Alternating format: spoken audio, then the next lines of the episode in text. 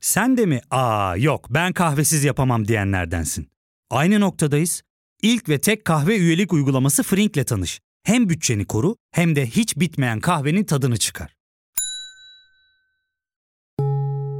Yakınlarından terapinin onlara ne kadar iyi geldiğini dinlesen de kendin için bir şeylere başlamak zor geliyor olabilir. Ya da sevdiklerine yardım etmeye istekliyken kendi ihtiyaçlarını görebilmek. Hayvel, uzman psikologlarıyla kendi ihtiyaçlarını bulmanda sana destek olacak. Terapi yolculuğuna başlamak için detaylı bilgi bölümün açıklamalarında. Dünya soğuk savaş yıllarını aratmayan bir gerginlik içinde. Taraflar tıpkı soğuk savaş yıllarındaki gibi aynı. Bir yanda Rusya var, diğer yanda ABD. Gerilimin kaynağı ise bu sefer Ukrayna. ABD'ye göre Rusya Ukrayna'yı işgal etme planları yapıyor. Rusya ise yok öyle bir şey diyor, iddiaları reddediyor. Türkiye ise bu kutuplaşmada biraz arada kalmış durumda. Bir tarafta NATO üyeliği var Türkiye'nin biliyorsunuz. Öte yanda bölgedeki dinamikler nedeniyle karşısına almasının zor olduğu Rusya bulunuyor. Trend Topik'in 103. bölümünde de Ukrayna-Rusya gerilimine yakından bakıyoruz. Sorumuz oldukça basit. Bu iki ülke yani Ukrayna ve Rusya nasıl düşman oldu? Gerilim nasıl tırmandı? Bu gerilimden Türkiye'nin payına ne düşecek? İşte bu sorulara cevap vermeye çalışacağız. Ben Ozan Gündoğdu. Hazırsanız başlayalım.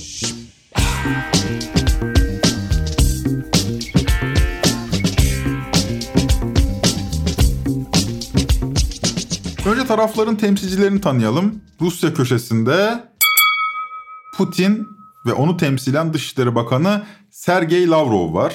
ABD köşesinde ise Biden ve onu temsilen Dışişleri Bakanı Antony Blinken bulunuyor. Ringimiz Ukrayna'nın Donbas bölgesi. Bu bölge her ne kadar Ukrayna sınırları içinde gibi bulunsa da Rusya yanlısı milis güçleri tarafından kontrol ediliyor. Yani kendi içinde özel bir bölge diyebiliriz. Gerilimi tırmandıran gelişme Rusya'nın bu Donbas bölgesine askeri yığınak yapması oldu. 14 Ocak'ta Ukrayna Savunma Bakanlığı Rusya'nın Donbas'a amonyak yüklü konteynerlar taşıdığını iddia etti. Aslında bölgeye yapılan askeri yığınak aylardır sürüyordu da Ukrayna Savunma Bakanlığı bunu ilk kez sert bir şekilde dile getirmiş oldu. Bundan 4 gün sonra yani 18 Ocak'ta da Beyaz Saray sözcüsü Jen Psaki bir basın açıklaması yaptı. So let's be clear. Our view is this is an extremely dangerous situation. We're now at a stage where Russia could at any point launch an attack in Ukraine. Psaki'ye göre Rusya her an Ukrayna'ya saldırabilir. Dolayısıyla bu açıklamayla aslında ABD bütün dünyaya bir kırmızı alarm notu göndermiş oluyor. Buna karşılık Rusya tarafı ise askeri yığınağın kış aylarına ilişkin rutin tatbikatlar olduğunu söylüyor. Yani aslında iddiaları reddediyor Rusya. Hiç öyle bir niyetimiz yok diyor. Ruslara göre saldırı iddiaları batı kaynaklı ve dezenformasyondan ibaret. Her halükarda bölgedeki ipler ama fazlasıyla gergin ve gerginlik Amerika'yı da etkisi altına almış durumda. Çünkü 20 Ocak'ta Joe Biden düzenlediği basın toplantısında e, Rusya'nın Ukrayna'ya gireceğini söyledi. Saldıracağını, işgal edeceğini hatta söyledi. Olası bir işgalin Rusya Devlet Başkanı Vladimir Putin için de Rusya ekonomisi için de felaket olacağını ifade etti. Biraz da ufak çapta bir tehditkar dil de kullandı. And so I think what you're going to see is that Russia will be held accountable if it invades. And it depends on what it does. It's one thing if it's a minor incursion and then we end up having a fight about what to do and not do, etc. But if they actually do what they're capable of doing with the force amassed on the border, it is going to be a disaster for Russia if they further invade Ukraine, and that our allies and partners are ready to impose severe cost and significant harm on Russia and the Russian economy. Peki bu Rusya-Ukrayna gerginliğinin nedeni ne? Gelin olayları biraz daha geri plandan alalım, biraz tarihselliğine odaklanalım. Her iki devletin de kökleri 13. yüzyılda yıkılan Kiev Dükalığına dayanıyor. Kiev biliyorsunuz an itibariyle Ukrayna'nın başkenti ancak Slav halkları tarihinde bu kent yani Kiev önemli bir yere sahip. Teşbihte hata olmaz diyelim. Bizdeki Rusya'ya benziyor Kiev. Çünkü Kiev'de tıpkı Bursa gibi Slav imparatorluklarının ilk başkentlerinden biri. Zaten Rusya lideri Putin de sık sık tek halktan bahsediyor. Biz tek halkız diyor, tek milletiz diyor. Ancak her ne kadar birbirine benzese de yüzyıllar içinde ortaya iki farklı dil ve kültür çıkıyor. Yani Rusya ve Ukrayna halkları aynı halktır demek biraz zor. Rusya siyasi olarak bir imparatorluğa dönüşürken Ukrayna kendi devletini kurmayı başaramıyor.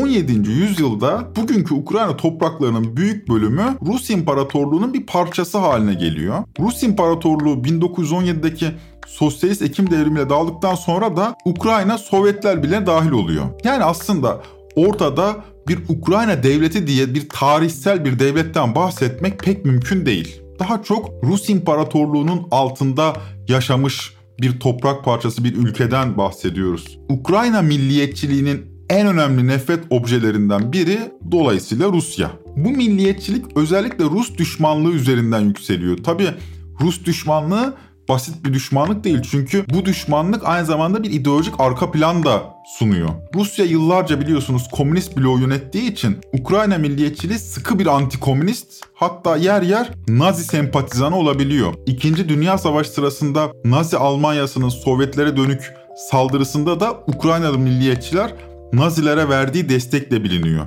Hala da Kiev'deki bazı Rusya karşıtı gösterilerde Nazi bayrakları sallandırılıyor Ukraynalı milliyetçiler böyle Nazi sempatisini çoğu zaman saklamıyor bile. Bu tip bir milliyetçilik de Ukrayna'yı Rusya'dan uzaklaştırıyor ve batıya yaklaştırıyor. 1991'de Sovyetlerin dağılmasıyla birlikte Ukrayna bağımsızlığını ilan ediyor. 90'lı yıllar Rusya ile böyle irili ufaklı gerilimler ve büyük ekonomik bunalımlarla geçiyor. İşte 91'den 99'a kadar sert bir ekonomik resesyon süreci var Ukrayna'da. Fakat 2000'li yıllarla beraber ekonomik büyüme başlıyor ama aynı zamanda Rusya ile çatışmada derinleşiyor. Çünkü Ukrayna gibi büyük bir coğrafyada Rusya karşıtı bir iktidar Moskova için hiçbir zaman kabul edilebilir değil. Hele ki 99'da iktidara gelen Vladimir Putin için. Tümüyle Rusya yanlısı bir lider de diğer tarafı yani AB-ABD hattını tehdit ediyor. Onlar için tehdit olarak algılanıyor. İşte bu gerilimde önemli dönemeçlerden biri 2004 Ukrayna seçimlerinde dönülüyor.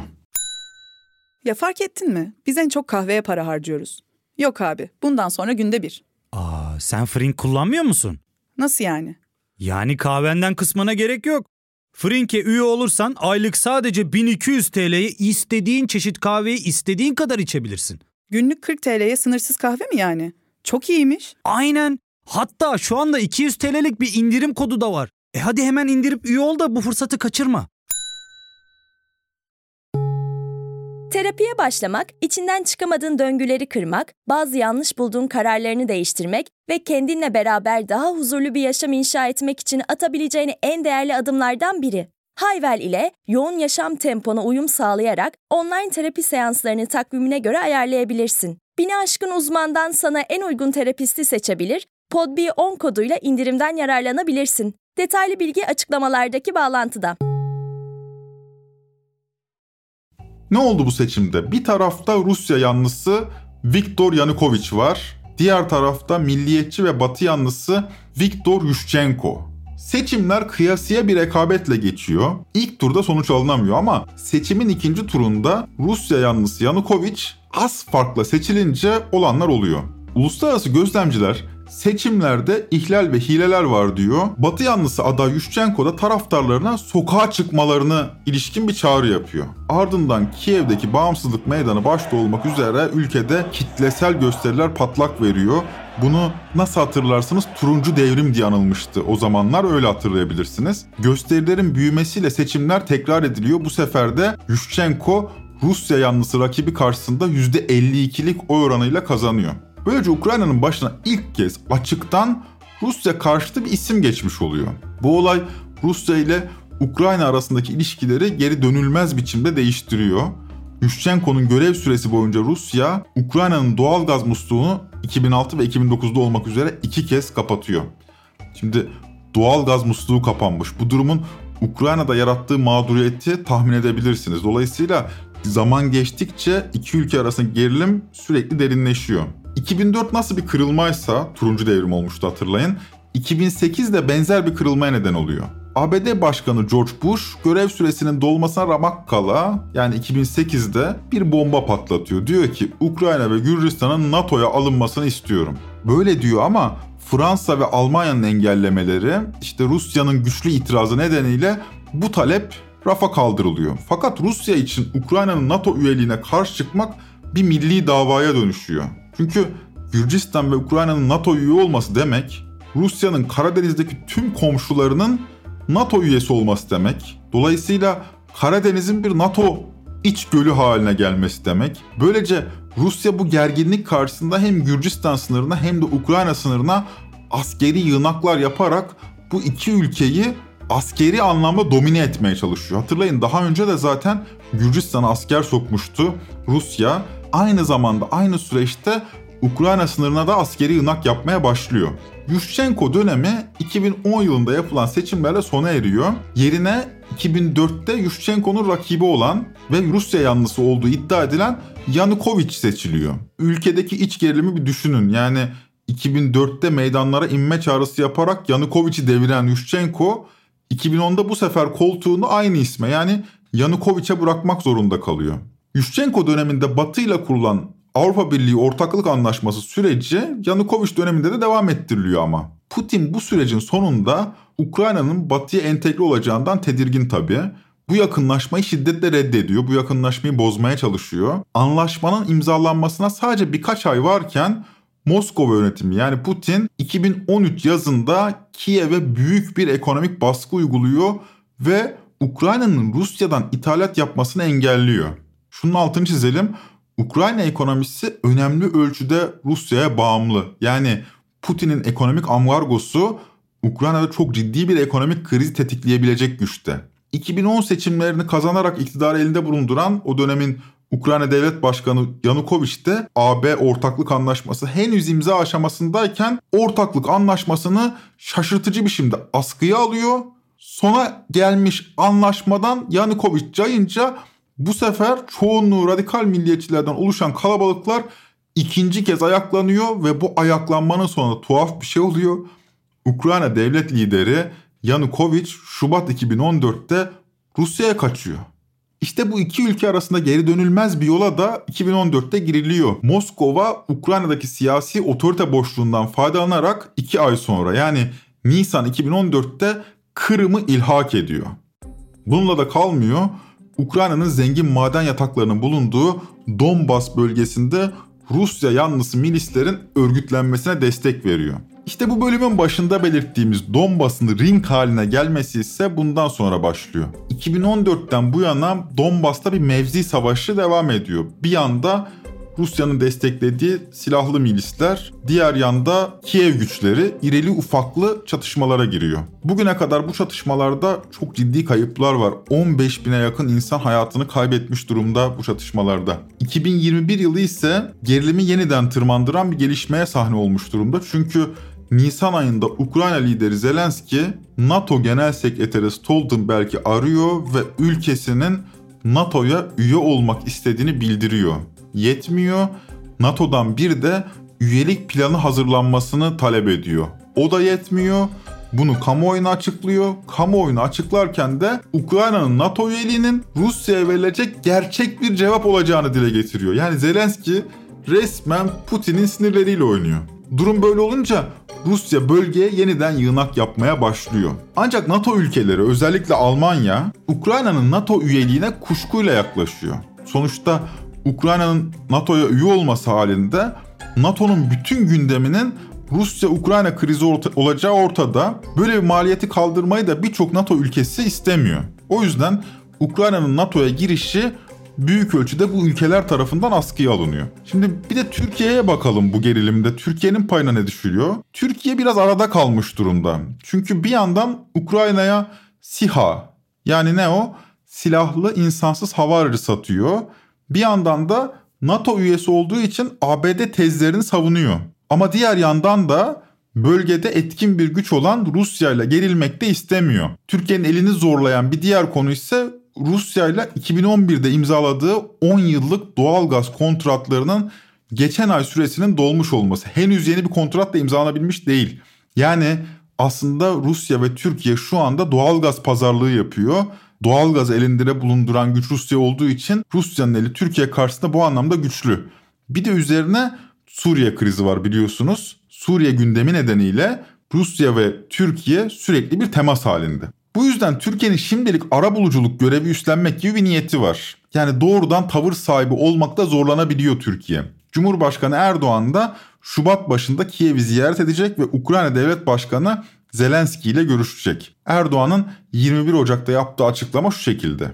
Rusya ile Ukrayna arasındaki bu gelişmeleri doğru bulmuyoruz. Zira bölgede bir savaş atmosferinin olması, böyle bir psikolojinin doğması bunlar bizi de her iki tarafla münasebetleri olan bir ülke olarak üzmektedir. Önümüzdeki ayın başlarında malum Ukrayna ziyaretim var. Bu arada Sayın Putin'le olan görüşmeleri aynen devam ettiriyoruz, devam ettireceğiz. Temennimiz o ki bir an önce Sayın Putin'le Zelenski'yi bir araya getirebilmek ve yüz yüze bir görüşme yapmalarını temin etmek.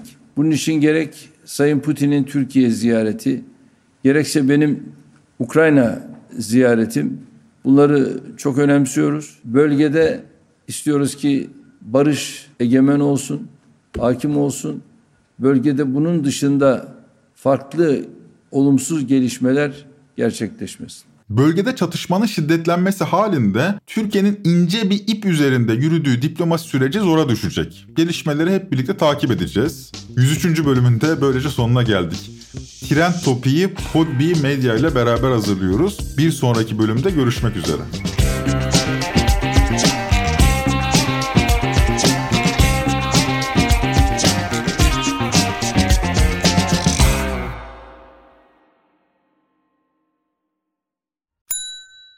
İlk ve tek kahve üyelik uygulaması Frink, 46 ildeki 500'den fazla noktada seni bekliyor. Açıklamadaki kodu girerek sana özel 200 TL'lik indirimden faydalanmayı unutma. Hadi sen de Frink üyeliğini başlat, kahven hiç bitmesin. Hem bugününe hem yarınına katacaklarıyla terapi yolculuğuna ve daha iyi hissetmeye bugün Hayvel ile başla. Açıklamadaki linkten Hayvel'i indir, ücretsiz tanışma görüşmelerinin ardından bütçene uygun seans paketini seç ve terapi yolculuğuna başla.